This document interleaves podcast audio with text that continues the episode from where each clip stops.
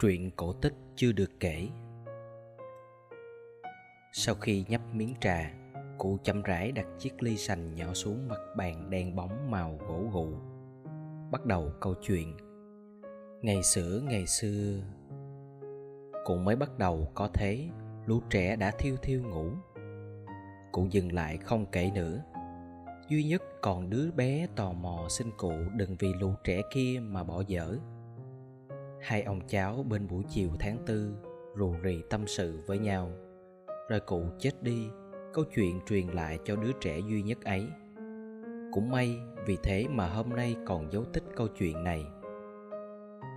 Đứa bé đó rồi cũng đến ngày thành cụ già. Ngày nọ, cụ già thứ hai này cũng lặp lại y câu chuyện xảy ra hơn 3 phần tư thế kỷ về trước. Đặt ly trà xuống chiếc khay, cụ bắt đầu ngày xưa ngày xưa. Mới bắt đầu có thế cụ nghĩ đến ngày còn bé, như mấy đứa trẻ đây. Lũ trẻ ngày xưa đã ngủ hết, nên không đứa nào biết được câu chuyện u uẩn kỳ thú này. Chỉ riêng chú bé là chính cụ được biết thôi. Cảm động, cụ rưng rưng nước mắt. Lũ trẻ thấy cụ khóc, chẳng đứa nào hiểu gì. Chúng cùng nhau cười rồi kéo nhau chạy. Còn lại một đứa tật nguyền thấy cụ khóc nó thương cụ ở lại kiên nhẫn nghe. Dĩ nhiên cụ già rồi cũng chết đi. May mắn, nhờ đứa ốm yếu ấy mà câu chuyện không bị tuyệt tích. Đứa bé thấy câu chuyện ly kỳ, nó ngày ngày ôn lại để nhớ. Sinh ra đời tật nguyền, trí kém, nó phải phấn đấu lắm mới nhớ được câu chuyện. Ngày nào cũng phải tự kể cho mình nghe, kẻo sợ quên mất rồi một ngày kia cũng già theo thời gian. Đến lúc biết mình sắp gần đất xa trời, cậu nhỏ tàn tật ngày xưa ấy, bây giờ là cụ già chống gậy đỡ từng ngày. Trước khi chết không bao lâu, cụ già thứ ba này gọi đám trẻ lại, kể cho chúng nghe câu chuyện năm xưa. Ngày xưa ngày xưa, cụ mới bắt đầu tới đấy thì đã có đứa bỏ đi. Lũ trẻ này lạ lắm chúng không thể hiểu mấy tiếng ngày xưa ngày xưa là gì. Đối với bọn trẻ này, chúng tưởng cụ nói ngôn ngữ của người chết. Mỗi đứa xách theo đôi giày có bánh xe gắn vào chân. Chúng chạy vù vù như gió làm cụ chóng mặt. Câu chuyện hay quá. Cụ tiếc vì có khi câu chuyện tuyệt tích mất. Chỉ còn lại đứa cháu ngoại bị bố bỏ. Thấy cụ tật nguyền là hay ở bên cạnh mà săn sóc cho cụ qua đứa này cụ kể hết từng chi tiết cho nó nghe rồi cụ chết đi có đứa cháu ngoại là người biết gốc gác câu chuyện thôi đến khi đứa cháu ấy về già thì tính sơ qua đã ngót ngót 200 năm chứ đâu ít ỏi gì. Thời gian đi mau thấy đấy, thấm thoát mới có mấy chữ ngày xưa ngày xưa mà đã đi qua hai thế kỷ. Chuyện kể rằng, ngày xưa ngày xưa có mấy cha con lái buôn từ phương Bắc xuống phương Nam làm ăn. Họ sống bằng nghề làm xiết. Mỗi cha con quẩy một đôi gánh tòng ten. Búa, liềm, khóa tay, xích sắt, đủ thứ để diễn trò. Có mấy con chó, cặp khỉ, hai con gà trống cho đá nhau, cặp rồng và mấy cặp rắn. Phương Nam hiền hòa, dân chúng đa số người nông ở thành từng làng mấy cha con cứ tuần tự đi hết làng này đến làng khác. Mỗi nơi dăm ba bữa, diễn xong trò thì kéo nhau đi. Chẳng có trò gì ra trò, nhưng dân quê phương nam thấy thế là lạ mắt lắm rồi. Chỗ nào đông đúc làm ăn được, cha con họ dừng chân lâu hơn. Họ cũng chỉ ở lâu vừa đủ, nghề nghiệp mà, không bao giờ tham lam ở chỗ nào lâu quá. Cho dù có làm ăn được họ sợ ở lâu dân chúng sẽ học mất nghề. Chịu khó trong gai, rài đây mây đó, dân chúng chỗ nào cũng là khách mới, nên đến đâu cũng có người vỗ tay. Vùng quê mà, xích sắt để cho người xem khóa tay hẳn hoi, rồi lão chỉ trùm tấm khăn đỏ lên, múa một vòng là người xem có thể hoa mắt. Lão gỡ xích ra lúc nào không hay. Búa liềm sáng choang khách xem thử chém thì cây chuối lớn như đầu người cũng đứt ngọt thế mà lão chém bập bập vào mấy đứa con không đứa nào bị sao cả. Dân quê cứ lè lưỡi ra kinh ngạc. Nhiều người tin rằng cha con họ có bùa ngải. Lão ta biết tâm lý đám nhà quê lắm. Thỉnh thoảng liêm diêm nói dăm ba câu thần chú, nói mà làm như cố ý không cho người khác biết. Lão làm ra có vẻ che che đậy đậy ấy thế mới ăn tiền dân chúng càng tin cha con lão có phép màu. Chuyện ma quỷ bùa ngải lúc bấy giờ đắt khách lắm. Chả mấy người không tin có những chuyện hoang tưởng ấy. Mấy cha con bắc phương biết rõ yếu tố dân phương nam, cứ đấy mà móc túi tiền. Cũng có những tay thông minh lâm le muốn cấp nghề. Nhưng đó chỉ là chuyện hảo, lão luyện. Giang hồ tứ phương thì sao mà qua mặt lão già được? Ở vùng kia có hai làng xích mích nhau, một bên họ lê, một bên họ trần, rồi thù hận mãi về sau. Một bên trồng bắp, một bên trồng lúa. Lão lấy buôn mớm tí mồi, bày mưu cho bên trồng lúa thuê người từ xa đến mua hết rau bắp ngô của làng bên. Giá bao nhiêu cũng mua, dân chúng đua nhau vặt hết rau bắp đem bán. Ai ngờ khi cái bắp không còn rau che chở, nó không lớn lên được đến ngày mùa một ruộng bắp lèo tèo được vài cái. Bắt mùa, dân chúng làng trồng bắp đói khốn khổ, phải làm công vay nợ cho dân làng trồng lúa. Bên dân trồng lúa khoái lắm vì thấy mình thông minh vượt bực bây giờ giàu có, làm chủ, có kẻ hầu người hạ. Mối hận ấy sâu lắm, bên trồng bắp phải tìm cách mà rửa nhục. Lão lái buôn lại bày trò khác cho con lão xuôi bên trồng ngô, gửi người phương xa đến mua móng chân trâu. Lợi quá, có mấy cái móng mà bán được bao nhiêu con bạc? Dân làng trồng lúa cậy hết móng chân trâu mà bán. Đến mùa rét, trâu không cày được, lăn ra mà chết. Cứ thế, người cày thay trâu. Dân bên trồng bắp cười đến nông ruột vì trả được thù bên nào cũng tự nhận là thông minh cực kỳ, nên cả hai đều khốn khổ, đói rách, lầm than. Lão lái buồn cứ quẩy đôi gánh toàn ten giả ngu giả điếc, bị dân phương nam gọi là lão già dốt nát. Về sau, mãi mãi về sau, con cái dân phương nam bao giờ cũng giận mình thông minh hơn người. Dân nào chơi họ dốt là chết ngay. Thích khen lắm. Lão lấy buôn xúi dục bày mưu cho mấy tay trưởng làng thôi, rồi giấu mặt. Dần cứ tin rằng thông minh kia mưu trước nọ là của làng mình, chứ ai hay là do chính lão lấy buôn kia bày trò. Con cái họ cũng cứ tin là họ thông minh. Vì thông minh nên họ không bao giờ tự đặt vấn đề. Thông minh, thế tại sao họ không giàu có?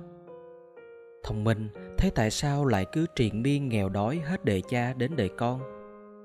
Họ không cần biết hãy mà được khen là thông minh thì hài lòng rồi. Về sau, ai muốn gì của con dân phương nam thì cứ bảo họ thông minh nhất, thế nào cũng được việc. Chuyện gì cũng có nguồn gốc cả đấy. Cặp rồng và cặp rắn của tay lái buôn cứ như yêu tinh, chúng làm đủ trò, tinh khôn quỷ ma. Lúc ấy, dân phương nam nhà nào cũng nuôi rồng, không có rắn. Hồi đó người phương nam chỉ nói rồng tiên, chứ không nói rồng rắn như bây giờ. Tại sao bây giờ lại nói là rồng rắn? Câu chuyện khá dài dòng, cái gì cũng phải có nguyên nhân của nó. Hồi đó làng nào cũng có từng bầy rồng. Mùa hội, rồng bay khắp trời nam, cứ như lụa đào trong gió xuân. Dân nam nuôi rồng để múa hội. Các ngày hội làng là chiên, trống còng âm vang lưng trời trai gái làng này đối tài mưu lược làng kia, vui lắm chứ không như bây giờ. Hội hè liên miên, dân phương nam thích đàn ca múa hát. Mỗi kỳ hội là dăm ba ngày, có khi cả tháng. Đời sống thông thả, thư thái, an hòa. Vì thế nhà ai làng nào cũng có rồng hồi ấy không có vẻ rồng khác rồng như bây giờ. Nhất là không ai làm rồng giả bằng giấy. Vì có nhiều rồng thật đêm rằm là trai thanh gái lịch cưỡi rồng vờn trăng cứ như tiên bay lượn đẹp lắm, vui lắm, thanh bình bốn bề tay lái buông từ phương bắc đem theo cặp rắn và rồng để làm xiết về sau này, bao nhiêu đệ nghiên cứu cũng không rõ là con rồng của tay lái buôn kia có là rồng thật hay chỉ là con rắn già. Những nhà chuyên môn tìm hiểu không đồng ý với nhau. Rồng tại sao nó trượng như rắn? Rồng phương Nam chỉ bay và nhào lộn. Muốn đi là bay mà tới. Nhưng con rồng của lão lấy buôn cứ trường dưới đất không ngại sâu bọ, đất dơ. Nó làm nhiều trò rất thông minh, kỳ tài. Dân chúng xem biểu diễn mà mát mắt không ai mà không say mê con rồng của tay lái buôn chỉ có điều nó không thanh tao thôi nghe nghiên cứu giúp thì kết luận đơn giản rằng đấy chỉ là con rắn giả, không phải rồng. Kết luận vậy là dễ nhất. Phe muốn tỏ ra mình là nhà nghiên cứu trí thức thì nói đấy là rồng thật. Nhưng sống chung với rắn, được huấn luyện để làm trò với rắn nên nó pha máu rắn. Chả biết bên nào đúng, nhưng câu chuyện là thế. Như chuyện đã kể, rồng phương nam chỉ nuôi để vui chơi trong ngày hội. Từ khi lão lái buôn phương bắc tới đem theo con rồng kia.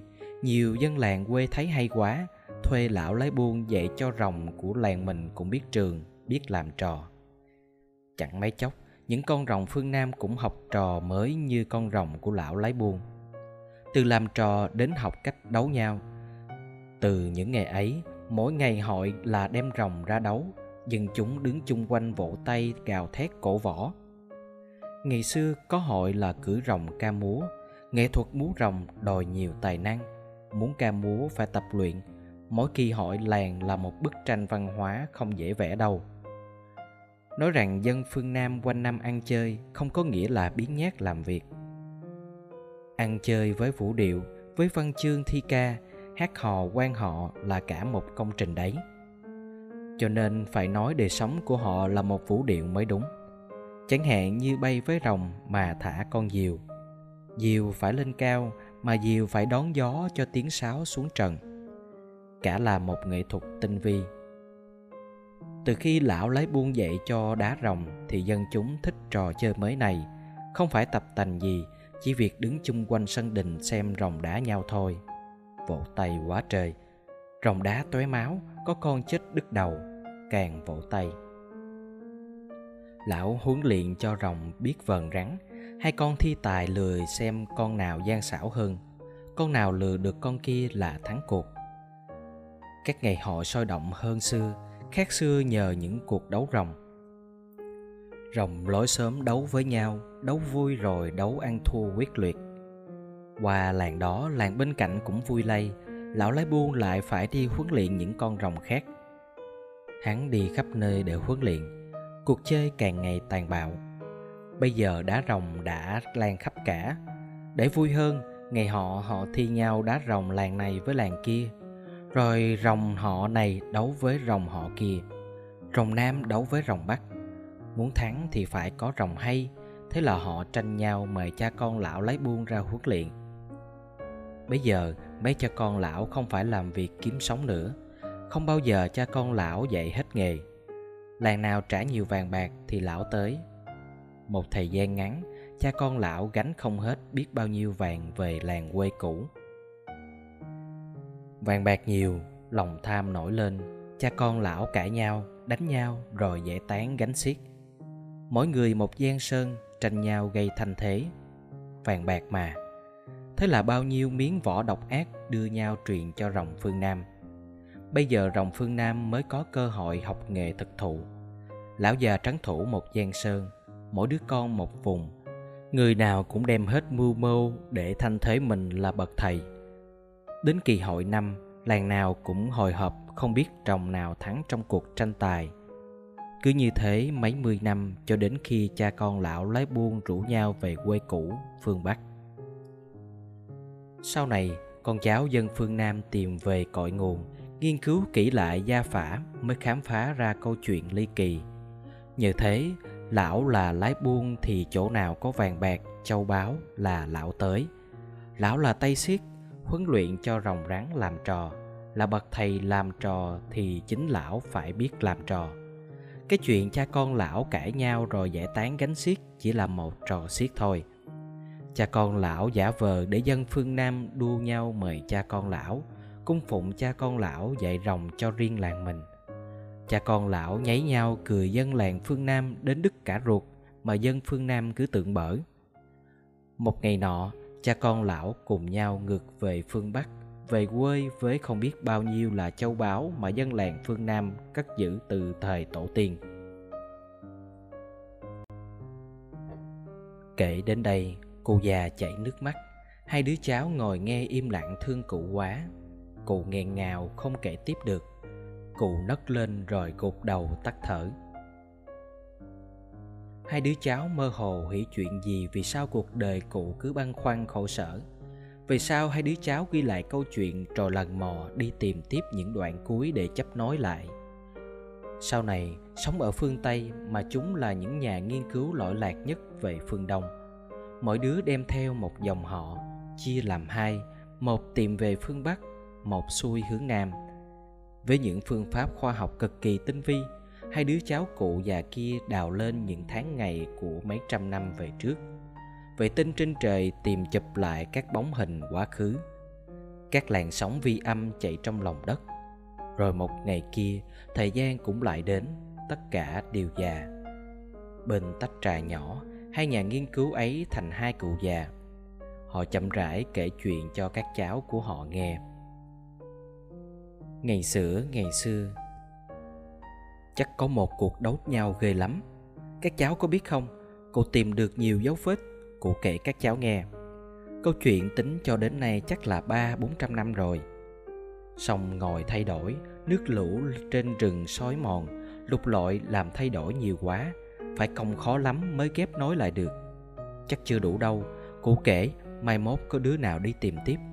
Viết cho xong câu chuyện những bộ xương người đào được ở hướng bắc, đa số đều có đeo theo một thẻ đồng khắc hình dấu chữ hồ. Còn những bộ xương hướng nam khắc dấu in hình chữ ngô. Xương thì giống nhau, khảo nghiệm cho biết một trăm phần trăm cùng là một nguồn gốc. Dĩ nhiên, các cháu biết đó, nếu mà đánh nhau thì xương phải lẫn lộn chứ. Đúng như vậy, lẫn lộn cả hai thẻ đồng các cháu à có khi bộ xương khắc dấu hồ nằm lẫn bộ xương mang dấu ngô, như là hai bộ xương đang vặt lộn với nhau. Rất nhiều như thế, khắp cả. Hàng trăm, hàng ngàn, hàng triệu, không biết cơ mang nào mà đếm. Chính vì vậy mà người ta cho rằng có một cuộc chiến tranh rất dữ dội. Cụ không kể chuyện ma đâu, chuyện có thật đấy. Trong một tối kia, ở chân rặng núi, oan hồn người chết khóc ngất tiếng khóc kỳ lạ, ai oán ghê lắm. Bên cánh rừng nọ sinh từ cái hồ nông nước gắn lên mùi thối xác người, ghê lắm. Nhạn bay thành đàn bầy bầy o e trên những xác người chặt cục chân tay, ghê lắm ghê lắm. Có ba người không quần áo gì cả, bị lột trần truồng trói ôm vào ba gốc cây bỏ đói. Ngày thứ nhất, một người bị vặn đầu từ từ cho đến khi đứt mà chết. Ghê quá ghê quá cái cổ cứng ấy vậy sao mà dặn đứt được? Thế mà vặn được đấy. Hai mắt lồi lên, càng vặn nó càng lồi, sau cùng nó rớt ra ngoài. Đầu mà, đỉnh cao trí tuệ mà. Đến ngày thứ hai, người kế tiếp, không bịt mồm gì cả, cứ để thế cho la hét. Ghê quá. Họ lấy dao khoét hậu môn rồi kéo hết ruột ra. Ghê quá. Tiếng la đinh tai, buốt thấu óc vì thế dân phương nam vẫn nói đau như cắt ruột. Cái gì cũng phải có nguyên cơ, nguồn cội. Lũ trẻ nhỏ la lên, cô kể chuyện ma, ghê quá ghê quá, cô kể chuyện ma. Không đứa nào dám nghe. Cụ già biết nói ra không đứa nào tin, như chuyện hoang đường. Sự thật làm người ta sợ, sự thật bao giờ cũng là sự thật. Nó còn đó không bao giờ phai màu chỉ có điều ai không dám nghe hay không muốn nghe thì đừng nghe thôi. Lũ nhỏ không tin chuyện có thật. Chúng bảo là cụ kể chuyện ma. Đến khi cụ đem cái máy thu hình quá khứ ra, bấy giờ chúng mới kinh hoàng. Máy móc điện tử thần kỳ. Khi những tín hiệu tìm thấy xương người dưới đất, chỉ việc báo cho máy vệ tinh ở trên trời là chúng nó phóng những tia vi điện vô cùng màu nhiệm tìm bắt tất cả những gì liên quan đến bộ xương ấy. Với máy móc như thế, làm sao mà giấu được quá khứ? Các cháu đừng sợ, không có ma quỷ gì cả. Họ là những con người như các cháu. Xem lại những hình ảnh ấy mà thương họ, các cháu có biết họ là ai không? Là tổ tiên của các cháu đó. Các cháu sợ tổ tiên của mình à. Với những chiếc máy này không còn gì là giấu kín được nữa các cháu sống thế nào thì mai sau lịch sử ghi lại y như thế, không thể giấu được. Kinh thánh bảo không có gì giấu kín mà không bị tỏ lộ ra. Đúng như thế. Thưa cụ, thế những người giết họ là ai? Là những người đeo dấu chữ h hay chữ n? Cụ không cho các cháu biết được. Cụ muốn các cháu thử tự tìm xem. Một đứa khác lại hỏi, thưa cụ, làm sao mà họ thù ghét nhau như thế được? À chuyện này mới dài. Cụ cũng để xem cháu nào tìm được lý do. Hai câu hỏi ấy cụ biết chứ, mà đau lòng quá không thể trả lời nổi. Cụ thấy chính mình cũng sợ sự thật. Kinh thánh nói sự thật sẽ giải phóng chúng con. Bây giờ chạm sự thật, cụ thấy linh hồn buồn quá. Khi đức kitô bị đóng đinh, tổng trấn Philato cũng hỏi câu hỏi ấy. Sự thật là gì? Cụ ngưng câu chuyện không kể tiếp nữa. Mấy đứa bé tò mò tiếp tục hỏi chuyện nhau. Hai đứa ra chiều thông minh. Tao biết làm sao tụi nó đánh nhau rồi. Mày không được gọi là tụi nó. Cụ đã chẳng bảo họ là tổ tiên của mình đó sao? Ừ, đúng rồi. Tao biết làm sao tổ tiên chúng ta đánh nhau. Tại họ dạy cho bầy rồng đánh nhau đấy lúc nào cũng muốn bày rồng nhà mình thắng rồi rồng làng mình phải thắng nên họ mới thù nhau ai cũng muốn rồng làng mình là vua.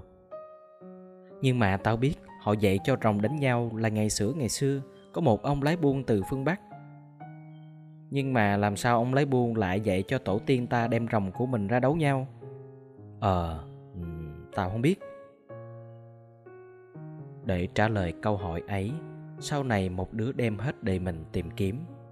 Thế là mất mấy trăm năm sau, con cháu phương nam mới có câu trả lời nhưng rồng của dân phương nam không còn là rồng như ban đầu nữa.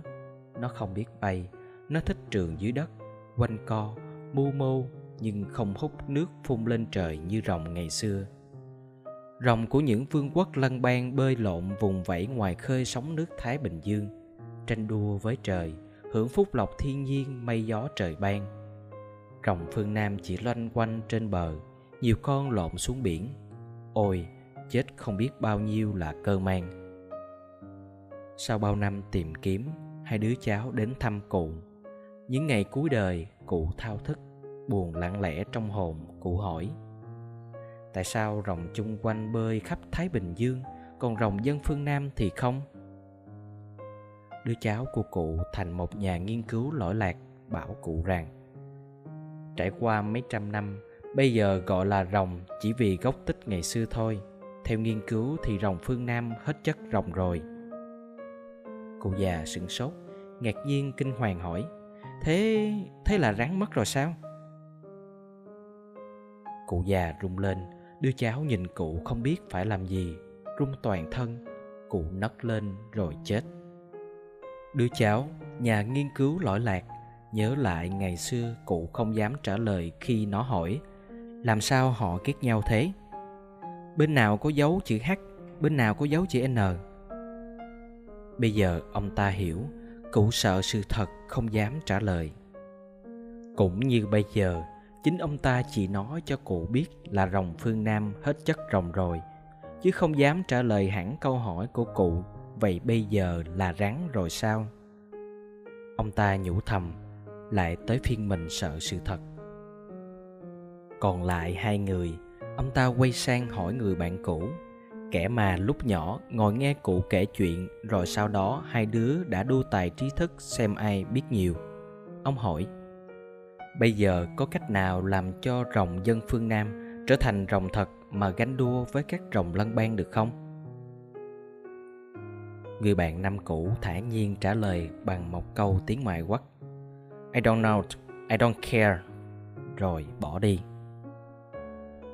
Còn lại một mình, ông cũng không biết rồi đây có cách nào rồng phương Nam bay lộn hào hùng như rồng thật của mấy trăm năm về trước nữa hay không, hay là chết hết mất chất rồng rồi. Ông ta cầm cụi ghi lại tất cả nối kết của mấy đời các cụ xưa đang kể mà chết ngang chừng thành một câu chuyện. Câu chuyện bắt đầu bằng mấy chữ ngày xưa ngày xưa. Linh mục nguyễn tầm thường